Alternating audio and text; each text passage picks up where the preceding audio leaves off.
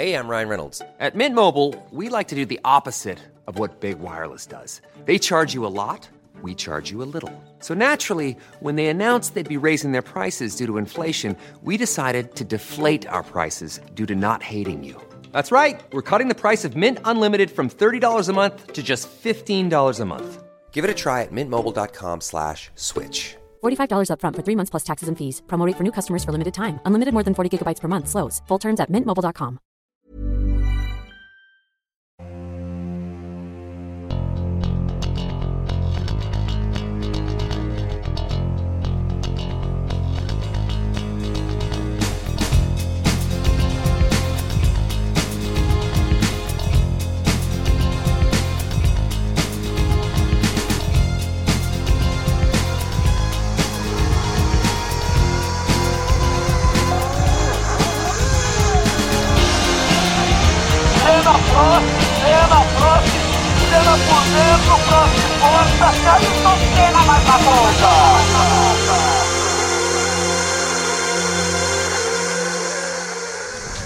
Well, a very good morning, everybody. Welcome to the Credit Suisse Race Control at the 2014 Goodwood Motor Circuit Revival, the 17th event here at this wonderful West Sussex venue. Uh, we are live on 87.7 FM, Goodwood official radio station. We're also live on the Telegraph website, so we have a large audience. Great to see so many members of uh, the press and distinguished Credit Suisse guests. Um, I'd like to start by uh, introducing Bastian Lausen from Credit Suisse to say a few words. Bastian. Thank you, Henry. Good morning, ladies and gentlemen. A warm welcome from Credit Suisse. My name is Bastian Lossen. I'm a managing director at Credit Suisse, and actually, I was one of the founding fathers of our program here. Ten years back, we started in Monaco with our first rally. Uh, we extended our commitment uh, last year. We just extended the contract with Goodwood for another seven years. Uh, we helped restore this beautiful building here in Race Control, and uh, we are welcoming some very distinctive uh, gentlemen here at the panel. A special welcome to Sir Stirling, and uh, I hope you will enjoy the discussion today. Uh, we hear a lot about the dream team of all of you, and I'm very curious to hear what this dream team will be. Thank you very much. Thank you, Bastian. Ladies and gentlemen, let me introduce the panel. Where to start? Uh, the most famous racing driver in the world. Um, no argument needed. Um, Sir Stirling Moss, ladies and gentlemen.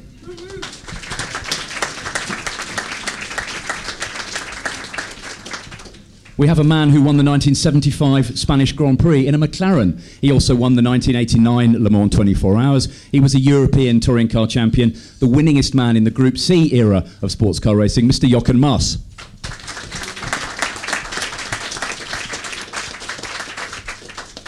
We have a man, one of very few Brits who raced a Formula One car for Ferrari. He also went on to win Le Mans five times and win the World Sports Car Championship twice, Mr. Derek Bell.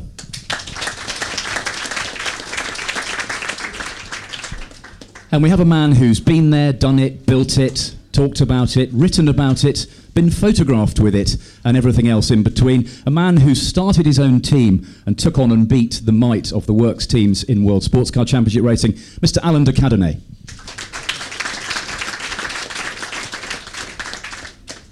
And we have someone who's a little bit too young to be part of this uh, forum, and I'm not talking about myself. Please welcome Marussia Formula One driver Max Chilton.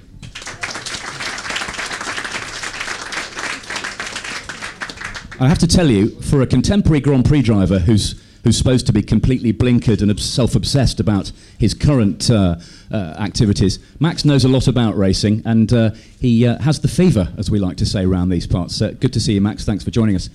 Our theme, the third in the series of dream themes, is dream teams, and I will be asking the panel at the end to come up with their perfect teammate, your perfect team, and your perfect series. So, who would you like to be in a team with? Which team would it be? And which championship would you like to do? And it can be as ridiculous as you like. Okay, so we'll ask uh, at the end. Let's kickstart uh, the forum. It's an, it's an open house debate. We're taking questions on Twitter using the hashtag CSDreamTeams, and uh, Stuart Dybel is monitoring those closely. We'll uh, get a few of those uh, towards the end. We'll have an interruption at about quarter past nine uh, in the shape of the V16 BRM, which is quite a nice introduction to have. So, Stirling, can I start with you? The team. The team is an essential part of motor racing. From your perspective, You chose very carefully, didn't you, who you drove for? Just tell us why that was. I, ch- I would choose, of course, Tony Brooks uh, because he has enormous, enormous uh, knowledge about motor racing. He's, he's very careful with the car and, and he is extremely quick. I mean, not only in Formula One, but sports cars as well. And because quite often you find drivers who really fast in a sports car, but isn't much in Formula One and vice versa. I think he covers the whole, the whole lot. You came into the sport very young, and Yeah. you were fairly early on. You were paired against Juan Fangio at Mercedes, Yeah. and you learnt a lot from him. Is he the sort of Well, ideal teammate? The, the reason I didn't mention Fangio really is because I, I, I feel that Tony Tony was um, in more types of racing than, than Fangio. I mean, Fangio was without a doubt, in my opinion, the, the greatest Formula One driver ever at the time that he retired. And I mean, he had five world world titles and so on, and an amazing man. I mean. Uh, he would. He would. What was the great thing from my point of view with him? He didn't mind me following very closely, and I learned a tremendous amount. That V16 BRM sounds different, doesn't it? Anyway, They um, can't start it. Yeah, better or worse? Sorry? Better or worse than the V16 BRM, the marching band? Probably the, probably the worst car I ever drove, actually.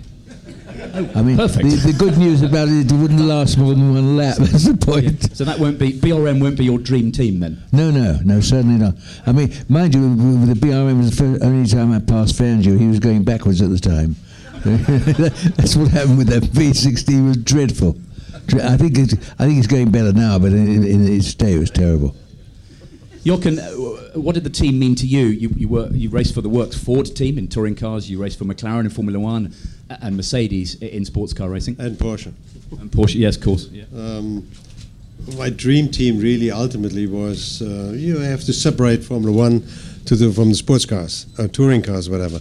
But um, a dream team was at the time definitely um, Porsche because the 962s or 956s as they started off were just magic. You know, and uh, I drove with Jacky Ickx all these years, and he became a very dear friend.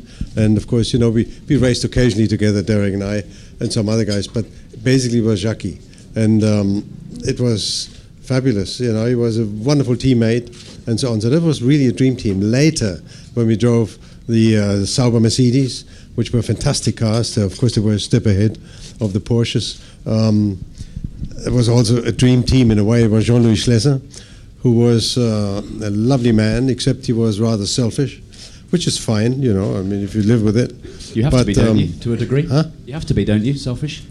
Yeah, I guess you have to, but uh, it's all right for some, but uh, some others were not. Jackie was the, he was not selfish.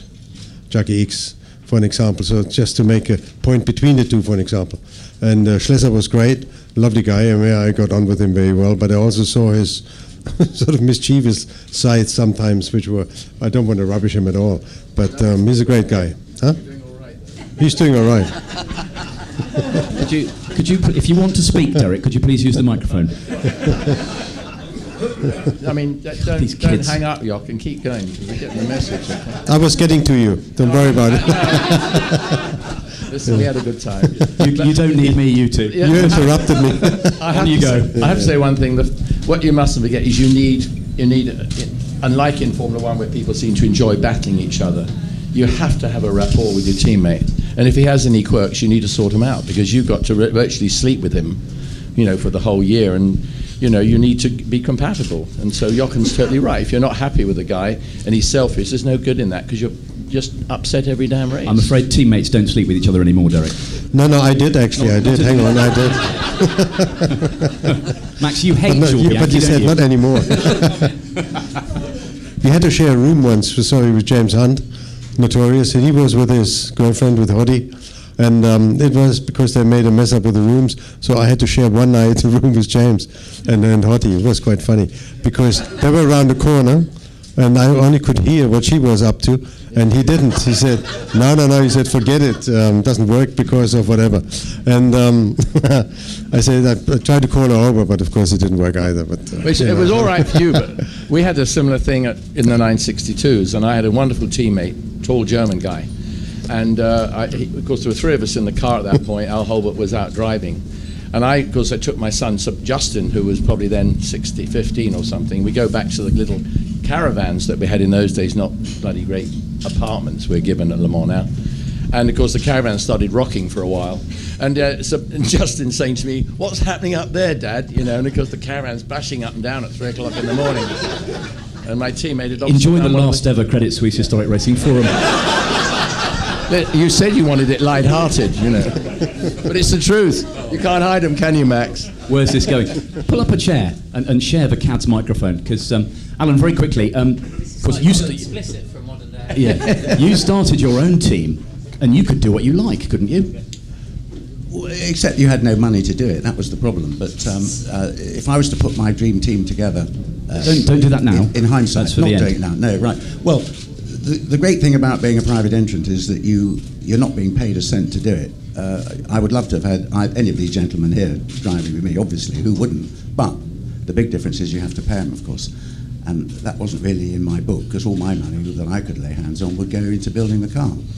But perhaps the, uh, the, the biggest thing that happened to me in my career is that I, I met a young guy down at Brabham's when I had Jack, I had Jack Brabham's old Formula One car. And I used to go down to Newhall where Brabham were. And I met this young guy in the drawing office there. He was doing part designs. And I went off to the pub with him and I realised talking to him, this guy is a genius, Gordon Murray. And that's how I got into building my own cars properly. Is I asked him whether we could convert the Brabham Formula One car into a two-seater to go to Le Mans, because I'd had Ferrari 512s at Le Mans, a car that uh, Derek had driven actually as well, and they wouldn't let us have the 312 PBs. So I said to Gordon, "Do you think we can make a look-alike to the PB, but have Cosworth, Hewland, whatever?" And that's how it all started for me. And so uh, we made everything the way Gordon drew it and it all fitted together.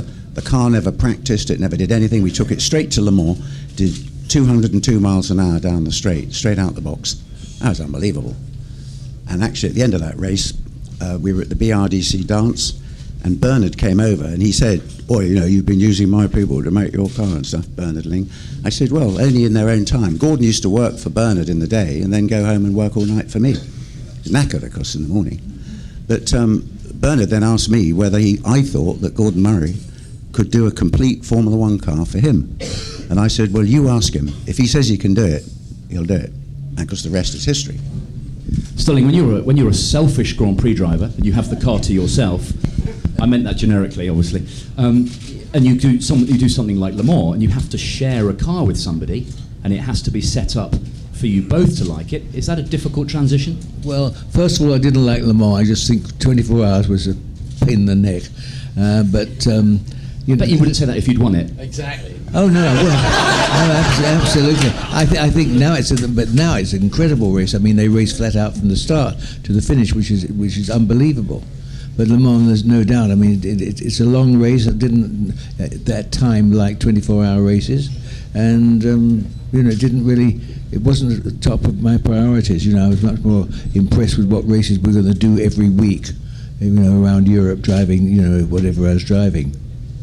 You, I mean, you were quick at Le Mans and you led the race uh, many times. Yeah. And in those days, you had to adapt. You had to be able to jump out of single seaters into sports cars, into touring cars. You would you would often race half a dozen cars on, on a given day. Yeah. That mentality's gone, hasn't it?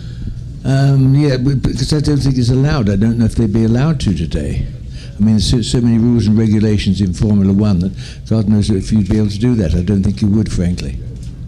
Max, um, when you finished in Formula One, you uh, you strike me as the sort of guy who f- would fancy having a go uh, at Le Mans or, or, or touring cars or something like that. Yeah, well, uh, I've got a bit more to do left in Formula One, to be honest with you, but uh, I do love that style of racing. Um, I was lucky enough to race an LMP1 um, Le Mans car at the Silverstone 1,000 kilometre race when I was only 16 years of age, and uh, was doing kind of 200 miles an hour down the back straight at Silverstone, and I didn't really know what I was doing, to be honest with you, but we managed to finish fifth overall. So. Um, A little, little bit more downforce than the Marussia, perhaps. a lot more. So uh, yeah, it was uh, it was good fun, and uh, I partnered with my brother, who's actually uh, won quite a few Le Mans races, not the actual 24 hours, but he's won Nürburg um, 12 hours, and I think he won Laguna Seca as well. So I think uh, when I do retire, whenever that may be, uh, I will uh, definitely get into that style of racing.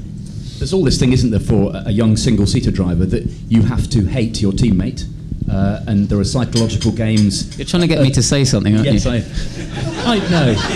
I know. You're all right with Jules, aren't you? Um, but Hamilton Rosberg, I mean, that's just a mess, isn't it? I'm not going to say anything, but it's, uh, it's at the end of the day when you're listening. when you're in a car, which two drivers, one of which is going to win the world title. Um, you know, it's not going to end very well because one is going to come out on top. So I can understand their situation. Um, I just hope the the Brit comes out on top because um, you know I'm patriotic, but it's going to be a very interesting last six races. Um, it's a lot of pressure on a young guy, isn't it, coming up to to rise above it all and, and, and stand out in what is kind of a, like a one make formula because the cars are identical. You have to you have to shine, don't you? You do have to shine, and um, you know where I am. We're in a car which isn't going to win, but you have to, still do the best job you can for the team, and you have your teammate to compare to. Um, at the end of the day, every car is different, um, and so your teammate is your best um, kind of comparison. And uh, you know, a lot of the greats have all started at the bottom uh, where we are, and it's, it's down to yourself to you know do the best job you can to work your way forward. So um, it's it's not easy times in Formula One. People's careers seem to be very short, but you've just got to work very hard and and try, you know try and help the team as much as you can. There's lots of good drivers in the last couple of years that have been quick, but they haven't actually helped the team out with the sponsors and the corporates, and their careers have come to an end very very early. So it's the, it's the whole package which. Um, you know, all elite sports are like that now. Um, if you're a top golfer, footballer, you have to be good with all the, the, the bits on the side. Derek, as a younger man, you race for Ferrari, and th- there, there are no greater politics uh, and media pressure. You're really in the spotlight, aren't you, in Ferrari, especially as a Brit? Yeah, I, I mean, I think they are. The, yes, certainly today. When I was there, um, I would sort of was the third driver because they were just sort of supposedly bringing me on for the next year.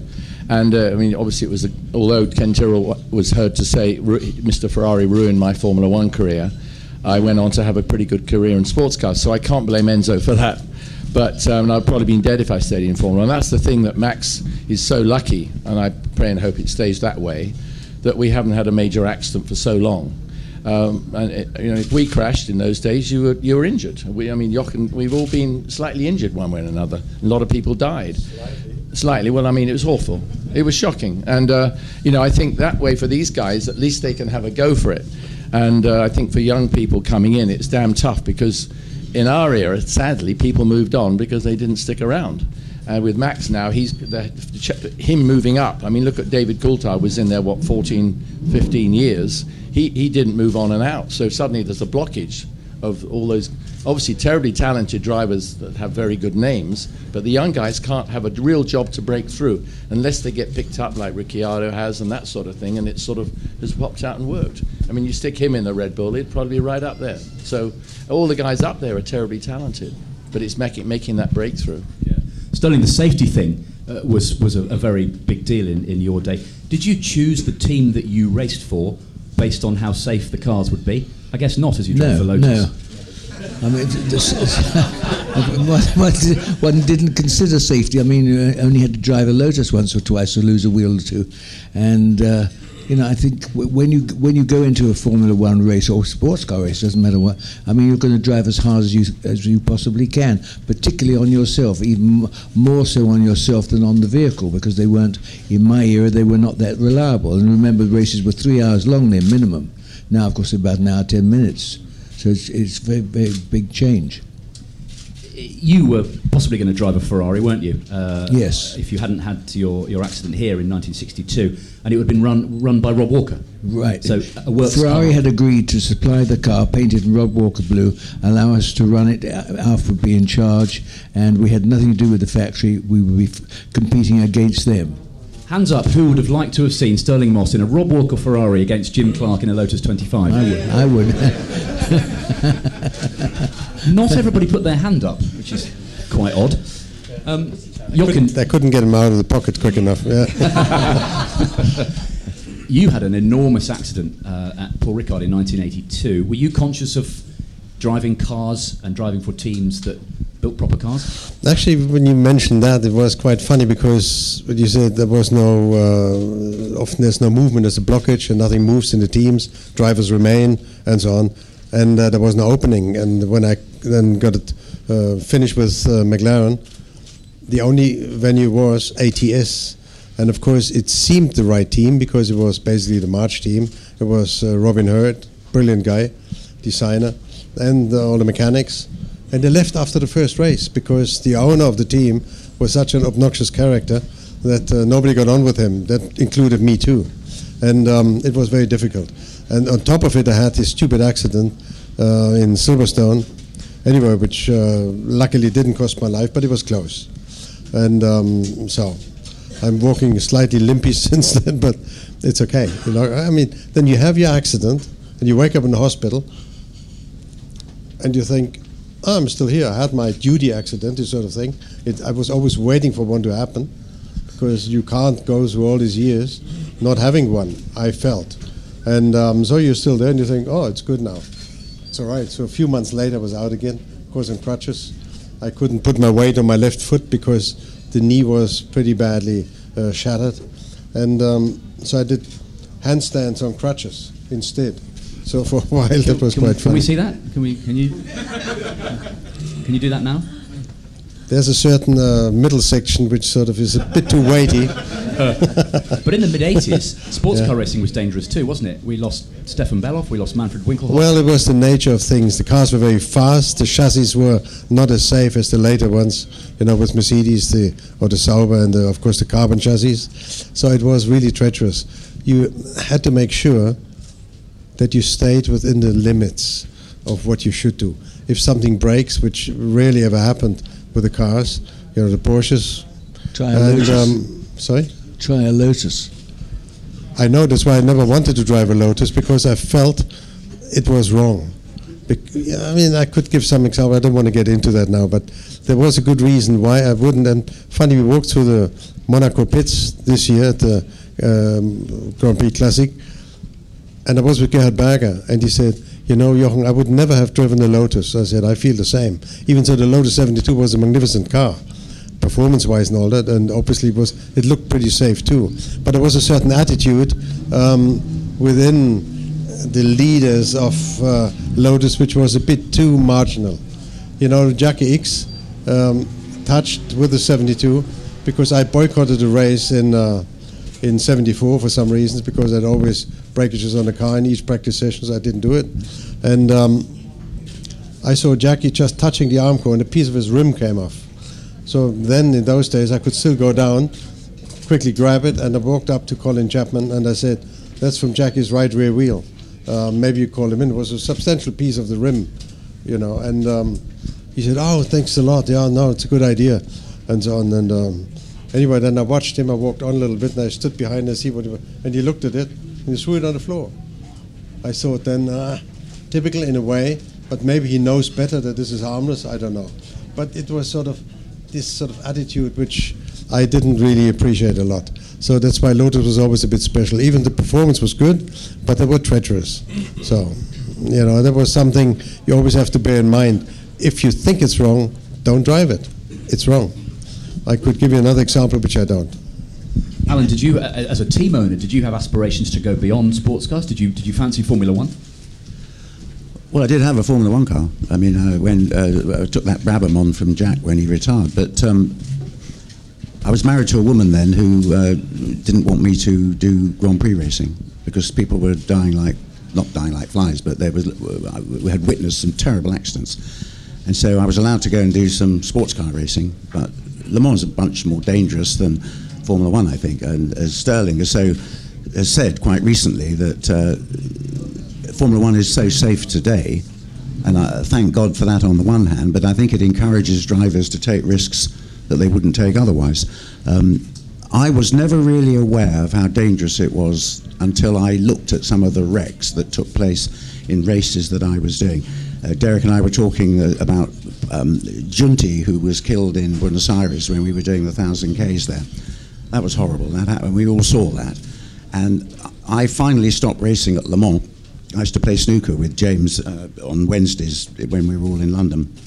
And he always said to me, what, if you don't stop it, it will stop you. And I was at the Le Mans when, you remember Jo Gartner? Well, he, he, was, he was killed there. They said he died on impact, but in fact he was burnt in the car. And I w- watched it, or saw it as I was going by. And I, I, you have a sort of epiphany about these things. You're, you're not quite Saul on the road to Damascus. That's Saul on the road to Damascus. That right. band will have a number one with that. Yeah, but you, you have a sort of a, you have an epiphany, and it, it becomes apparent to you at that moment that now is the good time to stop, and that's happened to no end of drivers, and some of them come back like Niki Lauda did. But in my case, I, I realised what had happened. That could happen to me, and I just said, "That's it." And James was right. Hey everyone, I've been on the go recently Phoenix, Kansas City, Chicago. If you're like me and have a home but aren't always at home, you have an Airbnb. Hosting your home or a spare room is a very practical side hustle. If you live in a big game town, you can Airbnb your place for fans to stay in. Your home might be worth more than you think. Find out how much at airbnb.com/slash host. Ryan Reynolds here from Mint Mobile. With the price of just about everything going up during inflation, we thought we'd bring our prices down. So to help us, we brought in a reverse auctioneer, which is apparently a thing. Mint Mobile unlimited premium wireless. Ready to get 30, 30, bit to get 30, bit to get 20, 20, 20, bit to get 20, 20, bit to get 15, 15, 15, 15 just 15 bucks a month. So, Give it a try at mintmobile.com slash switch. $45 upfront for three months plus taxes and fees. Promo for new customers for limited time. Unlimited more than 40 gigabytes per month. Slows. Full terms at mintmobile.com. If I don't stop it, it will stop me. And I vowed never to go back and do another modern race. Just, and I never did. Max, you come to Goodwood Revival your first time here, and you walk around the paddock. Do you look at the cars from a modern perspective, uh, with the amazing advancements in safety, and do you just think they're all they all look really dangerous? Um, yeah, especially the latter ones. Um, they, you know, at the time they weren't really aware and they were more conscious on building speed, um, and they did that very rapidly. Um, but that's at the risk of kind of making them not particularly safe and too too lightweight. But um, some of them are spectacular cars, and I, I appreciate them a lot. But uh, I'm definitely more comfortable in my carbon cockpit. Um, I feel a little bit safer in that. Must be more fun having uh, more grip than power, or the other way around. I beg your pardon. More power than grip. Yes, it is, that's, yeah, I'm a big fan of this year because it, it definitely gives the drivers more to do. Um, Monza in a straight line coming out of a chicane at fourth gear, you're probably doing 130, 140 miles an hour. And like you, last weekend, I was having violent snaps, still changing up the box, which you know that's a lot of power. Um, we've definitely got reduced downforce this year, so I think it's making the drivers work harder. Um, and I started my my racing career off in a, a thing called the T car, which is a mini touring car for 14 year olds, um, and that was a real rear wheel drive um, touring car. So I was used to the weight transfer and the thing moving around. So I think this year it's it's favouring my driving style. Um, and going back to the the, the risks, um, I think the risks you know are dramatically reduced, but there's there's still still people on our grid that are taking kind of unnecessary risks with overtakes, which makes the sport sometimes look like it's coming across not particularly well because people go for for these moves which make them look like heroes, but then they can look like you know you know hero to zero very quickly, and they go for a gap which is a half gap, and if it comes off, you know. It looks amazing, but half the time it doesn't, and then it creates these big accidents. Um, luckily, we're, we're, we're pretty safe now, so we're, we're all staying um, very safe. But it's a, it's a couple which sometimes let us down. Drivers are getting younger and younger. We know that Max Verstappen will be barely 17 when he starts the Australian Grand Prix next March. Is that going to be de rigueur now? Are guys who are sort of 2021, will they have missed it? It's weird. I, I came into the sport um, in Melbourne in 2013 last year, and I felt I was pretty young. Um, I was I was 21 at the time, um, and now I look at it with Max coming in next year. I feel pretty old. Uh, my teammate Jules is two years older than me. He's going to be 26 next year. He's going to be nine years older than Max Verstappen, and Jules is not particularly old. So it's you know. I was young. I was the youngest, and I am still the youngest to ever race uh, Formula Three. I was one of the youngest to ever race GP2, but now this is taking it to a whole new level. So I hope for his sake it, it comes off, but um, it, it, it is very young. Stirling, you were uh, still in your teens when you started racing Yeah. and made your Grand Prix debut when you were very early 20s.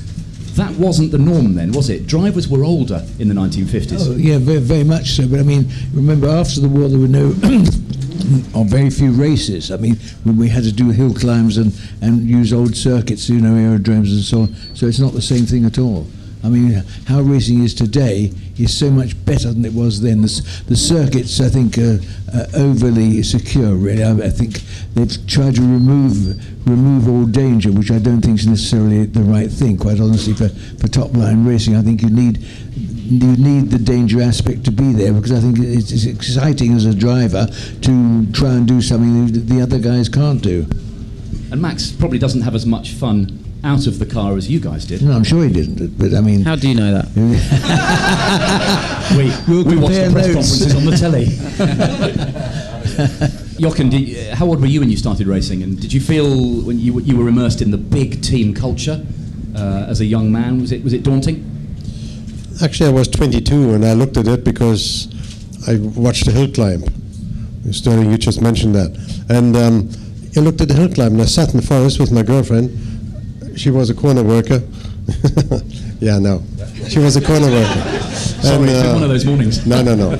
And um, it was very nice. It was really intriguing. The smell of these cars, you know, then the GTAs, the Alfas, were magic. They were big cars, 1600 cc. But anyway, so then I thought, this is what I'm going to do. Uh, when I was, that was, this was 21, and then I started racing really when I was 22. I did my first single-seater race when I was 25. I never sat in one. I never drove a go-kart, and uh, I loved it. It was a Super V. I thought this is better than ice cream. It was fantastic. And um, so I did all the touring cars and sports cars aside from that, and it was a fabulous experience, of course, over the years. And um, you know, then I did Formula Three briefly, and so on. And with 27, I was in Formula One.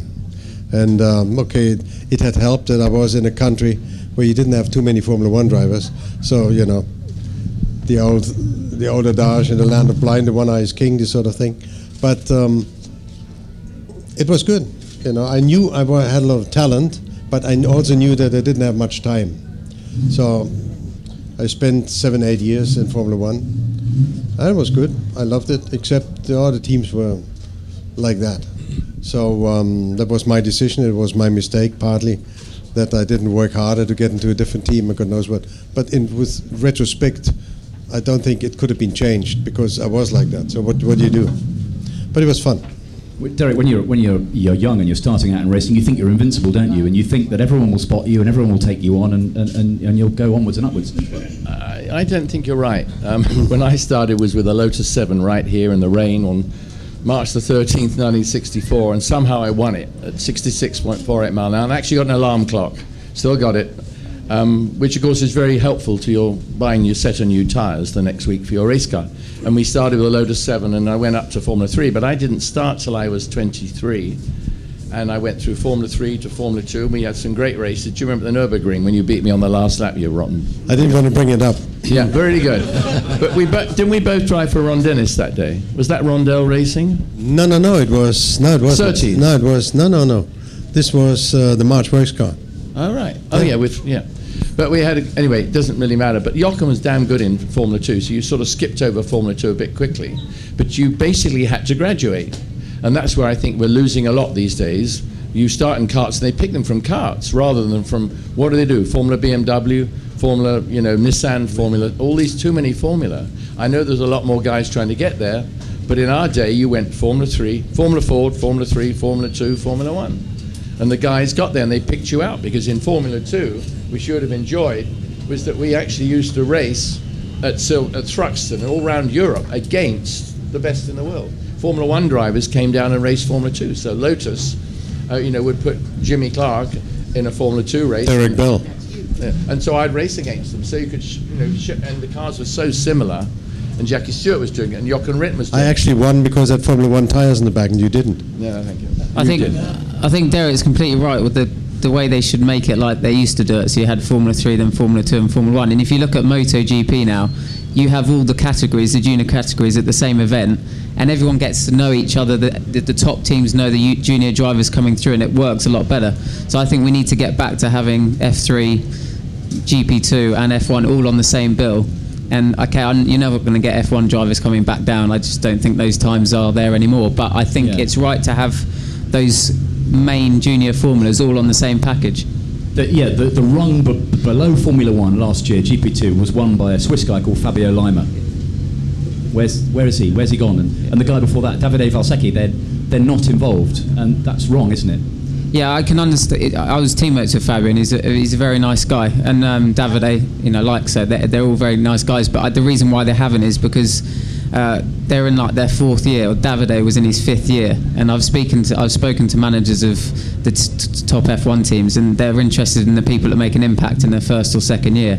So um, I think that's the reason why they haven't. Um, but it's I understand, you know, it, it, it you can win a championship and then end up being nowhere. So um, I think things do need to change in Formula Three and GP2. I think need to all be on a, one. Wouldn't it be a good idea if the Formula One drivers drove other races as well? You know, Um, and other types of car and so on. Yeah, I'm old school, so I'm here this weekend racing this. I, I'd drive whatever. I think the best driver is is kind of multidisciplinary. You can drive any car. I think the more experience you have, the better. You look at Sebastian Loeb, it's just come into World Touring Cars. Uh, okay, he's new to it and he- he's, he's fairly quick, but as soon as it rains, he's dominant because he's got that rallying background. So I think that hints the more the more um, experiences you have in different types of racing will make you overall the better driver. Alan, do you, think the, do you think the talent, the money, the opportunities, the, the categories you can race in, and, the, and therefore the teams you can opt to give your money to, are spread too thinly nowadays? It's stretched too far. I think that, uh, as we've been discussing, in the old days, you had a driver who would he would kick off in Formula Three. Let's say he Formula Two was a wonderful formula. I quite agree. It was a very good building formula. And then when you got to Formula One, you'd come on back and do it. I mean, as Max has said, you won't get a Grand Prix driver once he's got to that dizzy pinnacle of excellence, cutting edge of motor racing. He's not going to go backwards. But as you said, I mean, what what fun it was for the spectator and what fun it was for the drivers in the race to have the Jimmy Clarks and Graham Hills and Jackie Stewarts and Jochen Rindts and whatever, Jacky Ickx's and people, all, all in there with you. And as a measure of how good you were, you had the criteria of another driver who was known to be a great driver. If you could equal his times in a similar car, and I think I remember interviewing Niki Lauda once, and we were talking about this respect you might have for older drivers. And what Niki said was, all that matters, he says, is that on that day, in that car, at that track, with those conditions, you are the quickest. In other words, you couldn't really compare drivers from the past or present, whatever. But that's what I think is most important: is that um, for for the for the spectators, if Grand Prix drivers would come and do lesser formulae, if they would be allowed to do that by their corporate sponsors and what have you, I think that would be really, really interesting and very beneficial to the drivers in those formulas. Max today driving here, good on you. I mean, hey, thanks for coming and how nice to have a current F1 Yeah, man sharing the track with us. Yeah, absolutely. Uh, we've got five or ten minutes left. We'll get uh, a tweet or two. Uh, Stuart, would you like to uh, hand me the honours? Uh, we've been uh, asking people for questions over the course of the past day or two using the hashtag CS Dream Teams. There's one from Amanda Stretton. Max, what would be your dream F1 team? For Max, Um, yeah, historically, I can't go past 91 because Could you ask Amanda? I only know drivers' detail, names please? past that. Is she down there? Ah, um, current F1 team, Amanda, or any ever? Any F1 team, any era. Oh, I have my great drivers from the past, but I'm not particularly uh, up to date with the cars and the teams as well. So I'll go more modern day from when I can remember as a child. Um, when I was a kid, I used to sit on a Sunday afternoon and watch this famous red car fly around the track and win. And when you're young, all you want to do is win. And that was that was Michael Schumacher. And I think he was him and Senna were the first to really bring in that modern day sort of driver where everything was down to preparation, performance, fitness, um, and so I think you need that aspect of kind of uh, what's the word, Entrep- not entrepreneur, you know, bringing new stuff to the sport. So I think probably Michael would Michael would have to be in it, um, and then more recent than that, than Jensen. Um, I, I've always been a big fan of Jensen. I think he's. Um, he's always thinking outside the box. Um, I'm not going to say necessarily he's the absolute ultimate fastest, like Alonso, um, for example, but he's definitely brings that side that you want in a team where, you know, if the, the conditions change, um, he, he's one step ahead of the game. I remember a couple of years ago that famous race in Canada where they stopped it for a couple of hours on the grid because the rain was so bad. Um, and I, I put a bet down. I, I was sat at home bored, and I'm not a betting man because I've never seen a poor bookie. But I put a I put a two pound bet on Jensen to win, and he was kind of 17th at the time, I think, on the grid, and he came through to win it on the last lap, and I got 50 to one odds because I knew Jensen was thinking outside the box, um, and so I think you know those two drivers, modern day, would would would develop a, a t- a team and a car very well, and maybe a bit of myself. Uh, just before I get uh, teammates, uh, team series from our panelists, any questions from the floor uh, on on the subject of dream teams? Sorry, I should have given you a bit of notice. You want another? You want to ask another one, Amanda? Go on.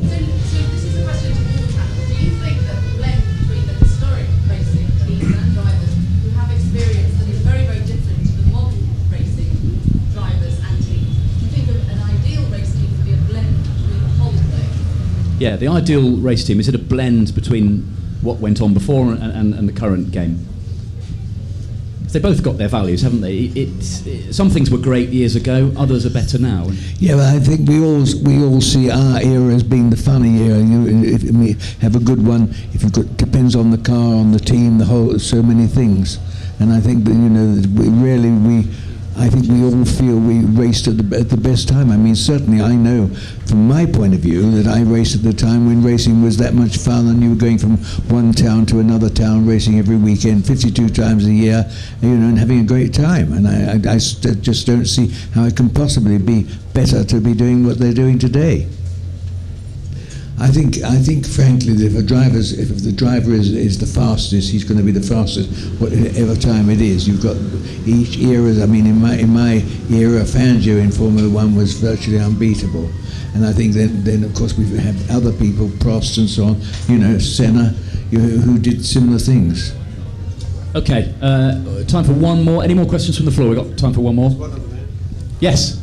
Um, would the panel consider a dream team to consist of a new young driver and old experienced, older experienced driver, or two drivers both at the top of their game who might uh, bang the odd wing or two, but nonetheless get the team? Yeah, their, their choices might reflect that, mightn't it? We'll see. Uh, guys, um, an experienced hand and a young kid, or two experienced guys, or, or all two I would kids? all I would say is I, I don't think I would go for two superstars in the same team. Look at the aggro they've always had at teams that do that.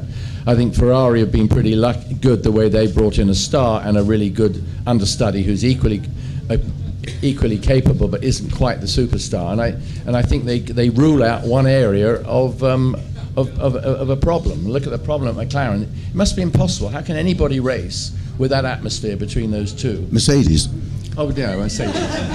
Sorry. But you see, you say that, but I don't know how Max your comment on this, but there's nothing like a bit of needle to really get you sparked up, and that extra 10.1 tenth of what you need. I mean, I think Stirling bear me out here. It's, when you drove with Fangio, you had the great admiration for the man, Yeah. but if you could hang on to him, you knew you were going like the clappers, didn't you? And then that Right might just egg you on a gnats to I've, I've had that much respect for Fangio. Frankly, I was happy to follow him. I, whether I could have passed him or not, I have no idea. But I know that I was really happy to be second to Fangio, the best in the world. How, how much higher can you go? You know, that's it. Yeah, but Max, I think would you say that when you in your current job, you've got your teammate there, but if you can drag what a tenth of a second out of someone who's always been quicker in another car, surely that, that must make you feel really good. You know you're making some progress.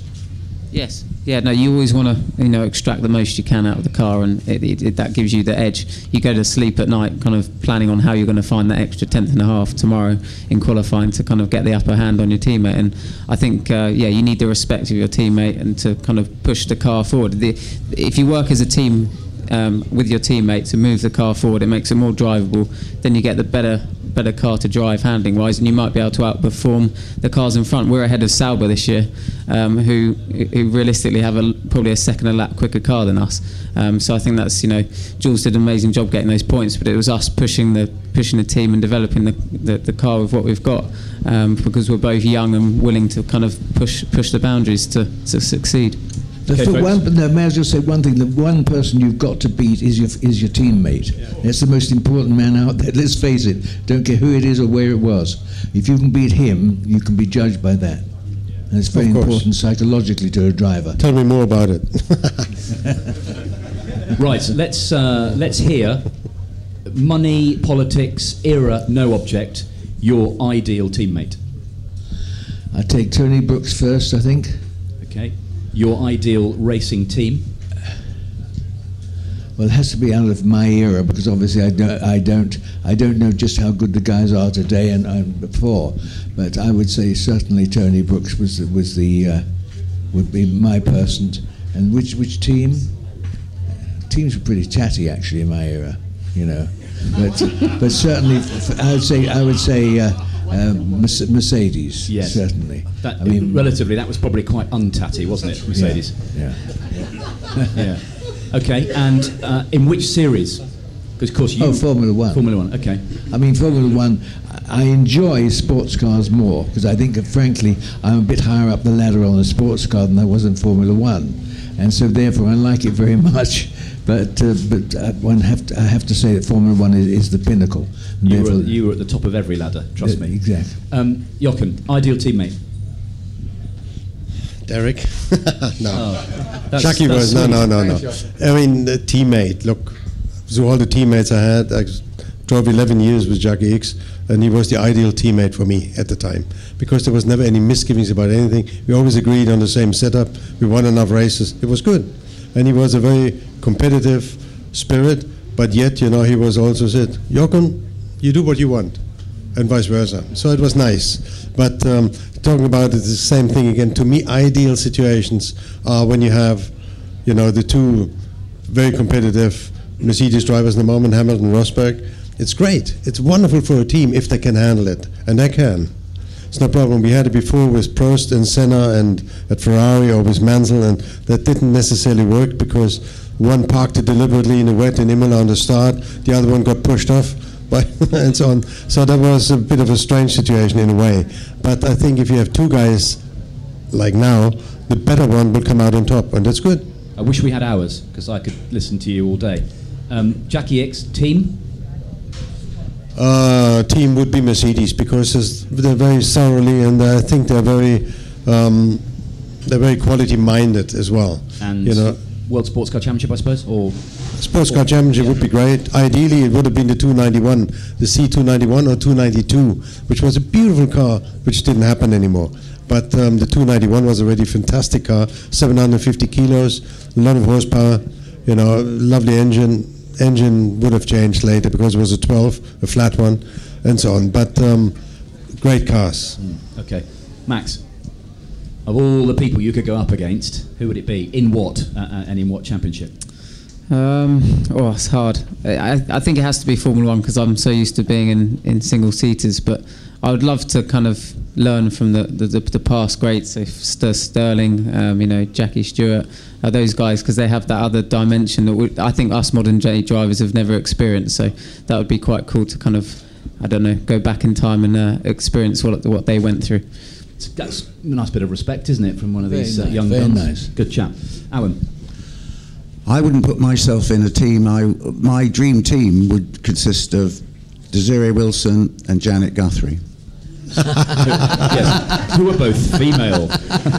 I'm a great believer. Desiree Wilson was the most extraordinary racing driver who I drove with, who just happened to be a woman. I would dearly love to have put her with Janet Guthrie. I'd want to put them in one of my Gordon Murray chassis, but I'd have a Porsche turbocharged flat six engine and gearbox to go with it, because without that knob to crank, I, I suddenly realised why we were up against it with a Cosworth engine. It's a fabulous bit of kit, but it's no good when these guys here could just turn a knob and get they just bugger off. There was- yes, you did. Don't tell me. I've seen your gauge, mate. I don't. Anyway, that's what I would do. And I wouldn't want to do a championship. I'd want them to. I want to uh, just aim for Le Mans. And but don't forget, I was only ever an amateur. And, and the, the the manager, I want it to. I want Rob Walker involved because he's the only man I ever met in my life. It was a privateer who made a small fortune out of motor racing, even if he had to start with a big one. And he said that himself. Good. And finally, Derek. He, he's made it laugh a bit talking about Janet Guthrie. I had her in the same cut, as they say. Um, uh, that was a, I put those words wrong, didn't I? Um, I had her in the car at uh, Watkins Glen. Hello, hello. Um, I remember Gulf. Once is funny, twice is careless. Yes, Gu- Gulf, Gulf brought her along for us testing at Watkins Glen, and she did the race with Johnny Rutherford, and I was, I, I can't remember who my teammate was, or the Gulf Mirage, and she was so slow I couldn't believe it. She was very good at going round and round in circles, as they say, but she, she really, I, I'm sorry, Alan, you're totally up. But Linson I, I thought James- it's because you wanted to be surrounded by women, and you were gonna James, Lin, Lin, Danica Patrick Linson will have to take was her place fast. then, that's all there is That's more to like it. it. Lyn St. James was fast. Yeah, very she much. outqualified Oh, yeah. Nigel at uh, Indy. I think I'm going to stop this now. Yeah, really good. Yeah. Yeah. Uh, no, I, I genuinely have to stop it. Um, guys, thank you very much indeed. Um, and could I say, on behalf of everybody, um, for next week, a very happy 85th birthday to Sir Stirling Moss. Thank you very much.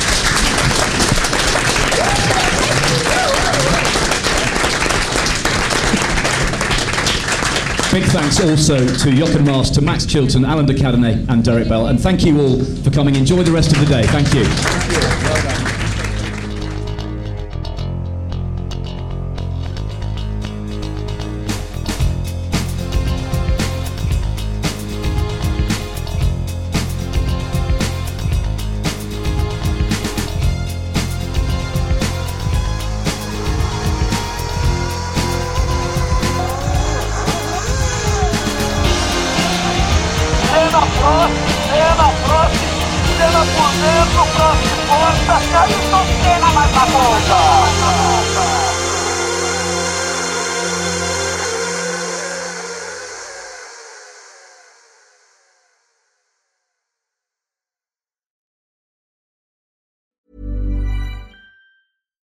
As humans, we're naturally driven by the search for better. But when it comes to hiring, the best way to search for a candidate isn't to search at all. Don't search, match with Indeed. When I was looking to hire someone, it was so slow and overwhelming.